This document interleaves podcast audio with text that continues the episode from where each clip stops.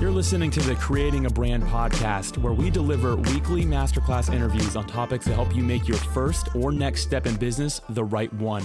I'm your host, Alex Sanfilippo. A study conducted by Harvard doctors concluded that 95% of your success or failure in life is determined by the people you associate with. This reminds me of a quote from Jim Rohn, and he said, You are the average of the five people you spend the most time with. Today, I'm having a conversation with a man who has been called the godfather of modern networking by major publications and TV networks. His name is Dr. Ivan Misner. He is the founder and now chief visionary officer of BNI. Dr. Ivan is also the author of the book Who's in Your Room, which is what we're going to dive into in today's conversation. Dr. Ivan is going to share a powerful metaphor to visualize and intentionally build a strong inner circle that will lead us to more success in life and business. With that said, here is my conversation with Dr. Ivan Misner.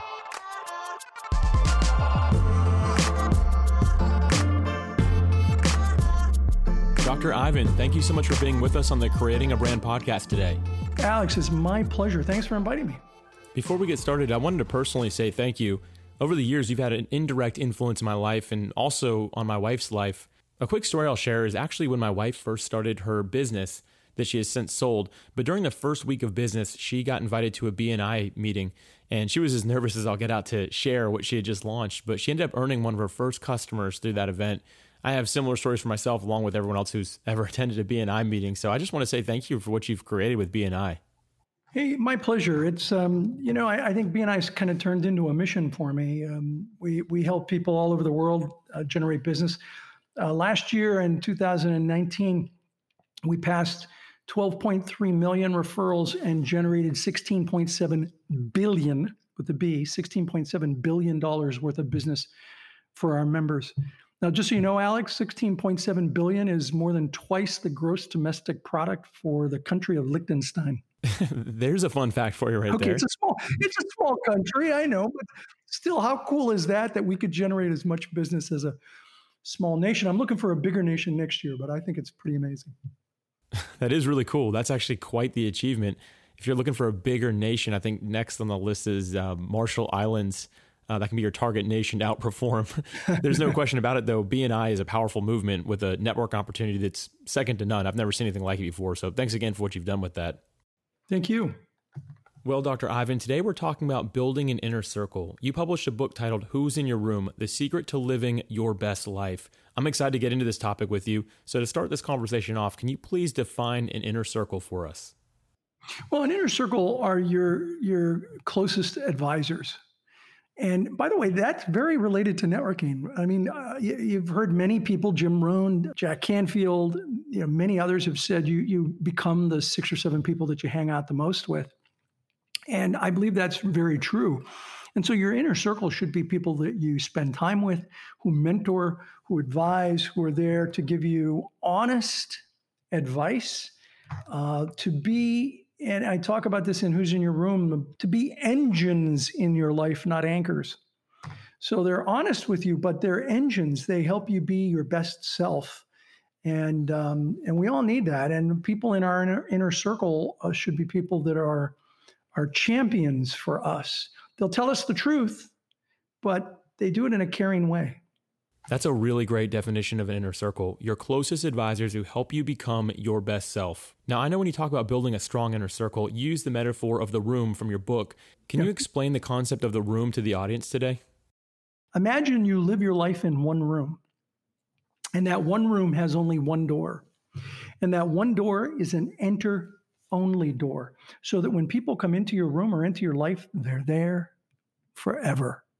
You can never get them out. Now, luckily, it's a metaphor, but if it were true, Alex, would you be more selective about the people that you've let into your life? Of course, I would. Yeah, that's what that's what everybody says. They right. They be so. Then the question is, why aren't we more selective? And I would argue that um, it is actually more than a metaphor. One of the people we interviewed for the book was Dr. Daniel Amen, uh, the brain scientist, neuroscientist, psychiatrist, and uh, he, he's a friend of mine, and, and I interviewed him for the book. And one of the things he said that I thought was really powerful is that the people in your life, in your room, their fingerprints are all over your brain. and and uh, and and so you may feel like you can kick them out of your life, but they're still in your head. And if they're still in your head, they're still in your room.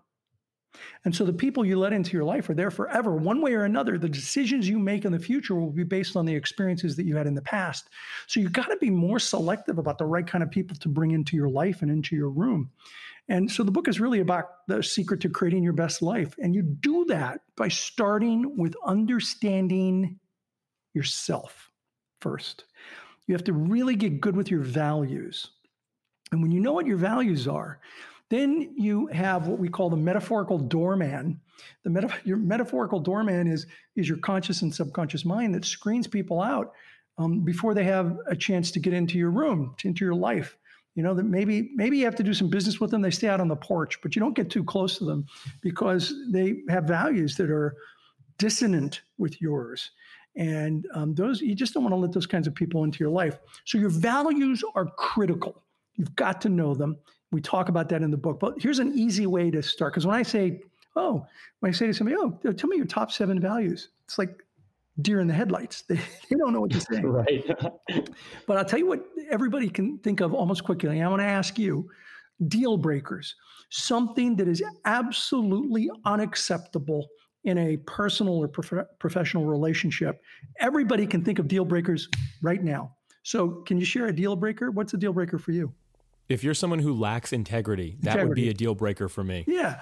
So, um, so your values are it really it takes time to think about those, and we have some exercises in the book we recommend. It, but you can go to Google and and do, just look for a values instrument, and and you can figure out what your values are pretty quickly. Um, and but one of the things to do is to start with your deal breakers because that's easy. If you know what's absolutely unacceptable, then you have a better sense then of what is acceptable and what you're looking for. And so the people you surround yourself with are the people who have values that are resonant with yours. They don't have to be the same. That's really important because the diversity in many ways is important. Not just, you know, the diversity of ethnicity, but a diversity in values and in education and knowledge. These are all uh, important things. But the values can't be dissonant uh, they have to be resonant uh, with yours. And, I, and we talk about resonance in, in the book. I don't know if you've ever done, I'm not a musician, but I've seen this done. If you get two pianos side by side and um, you have two people sitting at each, one person at each piano, and on one piano, piano number one, they hit the middle C key. On piano number two, they just press the sustain pedal. Now, Piano number two has never been struck, but piano number two will hum when piano number one is hit. And that's resonance. And it'll be the same string on piano number two that will, will resonate, will vibrate. And so that's resonance.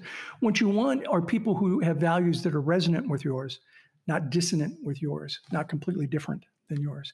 And when you do that, then you have the, the start of creating your best life. So you're saying that the ability to live our best lives is determined by who we surround ourselves with and yeah. how we know that we're surrounding ourselves with the right people begins with us knowing our values. Yeah. So I've got a tricky question for you here. You mentioned that our metaphoric door is an enter only door. Right. What if we've just now written down our top seven values, but our doorman has already let many people, many of the wrong people in who don't align with our values? What can we do about that? So, uh, and, and, that's an important thing. Uh, you, have you've got to deal with the people that you've already let into your room, and you know some of them you maybe never had a choice on. They might be family members, but other people you have, you know, you've welcomed them into your life without knowing any better, and right. you find out later that it was probably not a good fit. So, um, what you want to do, and we talk about a number of things that you can do with people like that. First, you have to learn how to say no. Uh, and you know, you say yes to those things that are resonant with you. And we have a whole section in the book on how to say no without sounding like a jerk. Uh, and and then and, and, here's here's one technique. We have a lot of techniques in there on how to say no without sounding like a jerk or worse. Um, one of them, and this is my favorite technique, to say no. If I if I said yes to you, I'm afraid I would let you down, and here's mm. why. I, what I love about that technique is you never even use the word no. Right. Um, and but you got to mean it. You know, you got to really mean it that you you're afraid you'd let them down and you don't want to let them down. Um, you know, I don't like letting people down, but I've also gotten pretty good at, at, at saying no. Uh, now, I run the world's largest network. It's great to say yes, but I'm not qualified at everything. And so there are things where it's just better for the other person for me to say no, as well as for me, because it's not my, it's not my, you know, my flame. It's not what I'm good at or best at. So uh, you got to learn how to say no. Then you got to, you got to learn um, you, you were saying that this sounds simple, and it is, but it's not easy. And right. there's a difference. A lot of what I talk about simple but not easy. If it were easy, everyone would do it. It'd be no problem. But it's not easy to do these things. So one of the here's two combined techniques for dealing with the people that are in your room that that you, you know they're in your life. You want them out of your life, even though they're still in your head. You want them out of your life. Uh, homeopathic doses and benign neglect. Two concepts that we talk about in the book. Let's start with benign neglect. Benign neglect is something that works even when you don't want it to, if you're not paying attention. For example, people that maybe you went to high school with that were good friends, you liked them, they were good friends. But over time, you just kind of lost touch, and through benign neglect, you, the relationship has dissipated. Or it could be college or places that you've worked. And so, now benign neglect is very effective now imagine doing it with a plan where you are you have a plan to uh, employ benign neglect to distance yourself from a particular relationship. And the way you do that is through homeopathic doses, which are the smallest dose necessary to treat something. So, for example, if you're going to visit uh, someplace where there's, you know, somebody that you really want out of your life, but they're still, you know, they're still there, and um, rather than call them weeks in advance and say, hey, I'm going to come into town and you're dreading seeing them, email them the night before and say, I'm going to be in town. I'm free between 1 and 1.30 if you want to grab a cup of coffee. Uh, and so you've given parameters. It's a short period of time. Heck, they may not even see the email, and you'd come and go. They'll see it on Facebook, and they'll, and then they'll see that you sent them an email. Oh, well, you did reach out to me, and it's a way to gradually distance yourself from people that you just realize are no longer they're they're they're anchors in your life, not engines. As a thank you for listening to the Creating a Brand podcast, I'd like to invite you to join our private community for free. If you text the word community to 1904 299 8992, I'll respond with a free invitation link. Once you join, I'll connect you with other community members and resources to help accelerate your success. Join today by texting the word community to 1904 299 8992. I'm looking forward to talking to you within the Creating a Brand community. And now, let's get back to today's episode.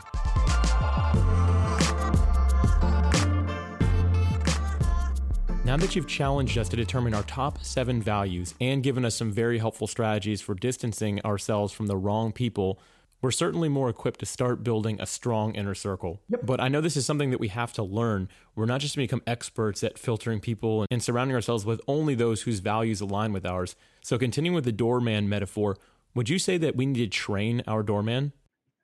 Yep, you absolutely need to train the doorman. It's one of the chapters that we talk about is training your doorman, and you train them on on the values, and you've got to be able to recite your values. You've got to be able to know what they are, and when you're talking to people, what one of the things, yeah, I've got enough gray hair that I have learned. I'm old enough now that I have learned that I believe less and less in words and more and more in behaviors. Hmm. So you look for behaviors. Don't listen to the word. I mean, you hear the words, but don't necessarily believe the, the, the words, believe the behaviors. So watch the person's behaviors. That will tell you what values they truly live because they may tell you they have a certain set of values, but do their behaviors are they are their behaviors in alignment with those values? And if they're not, uh, take the behavior, not the words. And what and so you have to train your doorman to look at people's behaviors, not just listen to their words. And then, um, you know, you have to learn how to get that doorman to work on the homeopathic doses and learning to say no and benign neglect yeah, actions speak louder than words. What you're sharing here actually ties back to my number one value, which is integrity. But I have to yeah. admit that I've often been guilty of taking people at their word more than I probably should. And I'm not saying that I need to be less trusting, but I right. should evaluate people's behaviors, not just listen to their words. This has certainly caused me to end up with some wrong people in my room. No, you're absolutely right. Um, you know, Reagan had this, uh, like like him or not, he had a great expression: um, "Trust but verify." And so I, I like to go into a relationship trusting. I believe in people, mm-hmm. uh, and behaviors may change my mind about an individual, but uh, there's nothing wrong with going into the relationship, um, you know, believing the best in people, and then you watch the behaviors, and if the behaviors are not in alignment with the words, then then that's when you that's a person that you don't let into your room. This point on behaviors really spoke to me, so thank you for sharing that. I'd like to get your perspective on something that I see many entrepreneurs do, especially early on when they first decide they want to build a strong inner circle. They start thinking to themselves, I'm going to reach out to the highest, most successful, most accomplished individuals that I possibly can to start building an inner circle around these people. Because if you are the five or six people that you surround yourself with, this makes sense, right? What are your thoughts on this? Yeah, and I, you know, I see people who they look at someone successful, and so they want to be close to them, but they, they, you know, they don't think about that person's values and are those values in alignment with what I really want. And so, success is not necessarily, not necessarily, uh, a factor on determining whether that person should be in your inner circle or should be close to you. Uh, you want to make sure that that success comes comes with uh, a package that the values are resonant with yours. Mm, that makes sense. You know, it actually makes me think about mentorship as well because our inner circle being our closest advisors, some of those would be mentors as well. That kind of sounds like it's what you're describing here, right? You know, mentors are important. Those are people that are in your inner circle, but virtual mentors are good as well. Maybe not quite as good as that real life mentor that you can specifically ask questions to, but uh, virtual mentors. I've had um, virtual mentors throughout my lifetime. And for me, you know, virtual mentors were books that I read and cassette, uh, audio cassette programs that I read. Today, oh my goodness, there's so much content. Like yeah. this podcast, you know, people can come to this and hear someone and their ideas resonate with them. And then they can follow that individual. They can follow them on YouTube or on their social media. And they become a virtual mentor.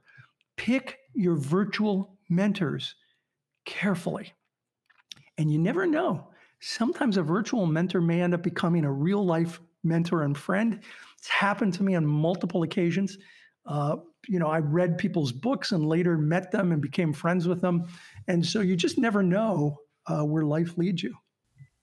Actually, a perfect example of virtual mentorship that I like to bring up would be your blog, ivanmisner.com you've been a virtual mentor in my life for years, and today I'm getting the opportunity to talk to you.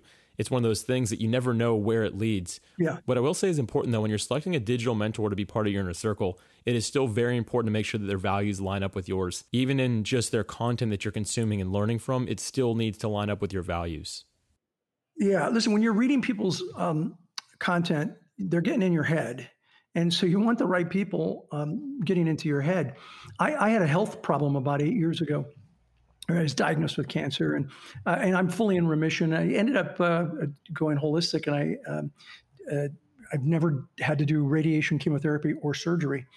Uh, and one of the things that I did is I wanted to get in the right headspace, and there were television shows that I watched that um, were just way too dark. Uh, I'm, I'm, you know, they, they, were like crime dramas, mm-hmm. and um, just way too dark. And I loved them; they were interesting stories. But it hit me that that I was really putting some stuff in my head that probably I didn't need there right now. And I just stopped watching some of those shows because they were so so violent or and I'm not talking about TV violence, but um, still violent and and it wasn't the kind of stuff I wanted in my head. And it was all part of my healing uh, is getting into the right mindset. And so on a less dramatic step, but still critical, you've got to have the right mindset, which means you want to pour positive stuff into your head that will help you be a better person. This goes without saying, but I'm extremely grateful that you've recovered and that you're here sharing with us today. Oh. This point on positivity is such an important one. The way that I've always described it is that us as, as humans, each of us is a projector, and we just project what the inputs that we've allowed into our life are feeding us. So for us, what we need to control is the actual inputs. What are we plugged into? What is it that we're consuming? Yeah. What are we watching? What are we listening to? What are the people around us saying? It's so important that we make sure that we really are careful with these inputs in our lives. Well, Dr. Ivan, before we end our time together today, will you please share one final thought regarding building a strong inner circle? Well, I think one of the things would be, um, you know, you may have people in your life uh, that, you know, they're in your room, they're in your life. They may be in your life, but their baggage doesn't have to be. And there are things that you can do to help ensure that their baggage stays out. Two very, very quick stories. One is um, from one co-author and the other, the, and my other co-author, Rick, tells a story about his mother when she was alive. She was very caustic, and, and he, he shares this in the book. Very, very caustic woman, and and and for good reason. She had a lot of problems in her life. And he would call her every Sunday and she would just go on a rant talking about his brothers and sisters. And he hung up every Sunday, very upset. And so one day he decided, look, my, my mom's in my life, but her baggage doesn't have to be here. So he said to her at the end of the conversation, he said, Mom, I'll call you next week um, at the same time. But um, when from now on, when you start going off talking about uh, my brothers and sisters like that, I, I just that doesn't work for me. So from now on, I'm going to stop you and I'm going to say, Mom, I love you very much. I'll talk to you next week. Bye. And I'm going to hang up. And she's like, Yeah, whatever. So the next week rolls around, and two sentences into the conversation, she starts going, launching off on one of his on one of his uh, siblings, and he says, "Mom, I'll, I'll um, I love you very much. I'll talk to you next week. Bye," and hung up. Hmm. And the week after that, it took about ten minutes and the week after that, it took about 30 minutes. And he said, after that, for the rest of my mother's life, I had the best conversations that I ever had with her wow. every week. And he said they were, it wasn't like it was all wine and roses. We talked about problems, but she didn't go off on tangents about people.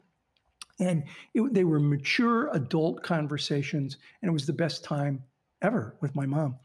My other co author, on the other hand, he has now he's like 80 years old and is close to 80 uh, upper 70s and his mother-in-law is in her 90s and she's always upset with what stuart eats and drinks.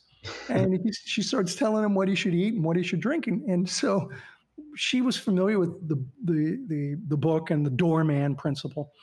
And so she launches off after he told her don't do that anymore doris. And so she launched off on him on what he's drinking. And he just hung up just hung up the phone she called back and she said, Stuart, did you hang up on me?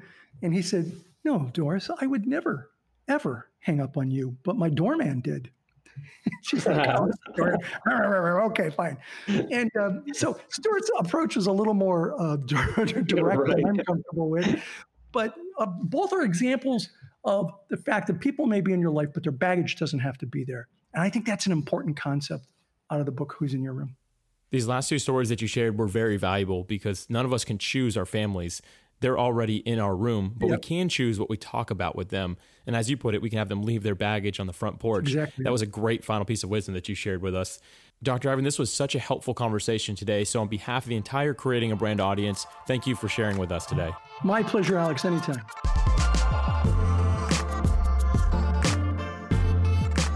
I've never heard anyone talk about building an inner circle quite the way that Dr. Ivan did, and I actually had more questions for him. We went on to talk for another six minutes, and he explained two powerful concepts for living a life of harmony. I'm telling you what, this is uncommon wisdom that you don't want to miss, and thankfully, I was able to record it, and I'll have a link to it in the show notes.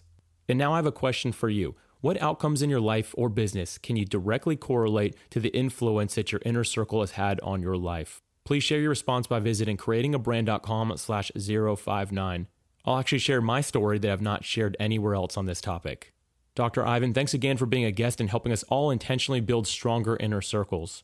For more from Dr. Ivan Misner, including links to his blog, books, and BNI, please visit creatingabrand.com slash 059. Thank you as always for listening, and I'm looking forward to bringing you another masterclass episode next week.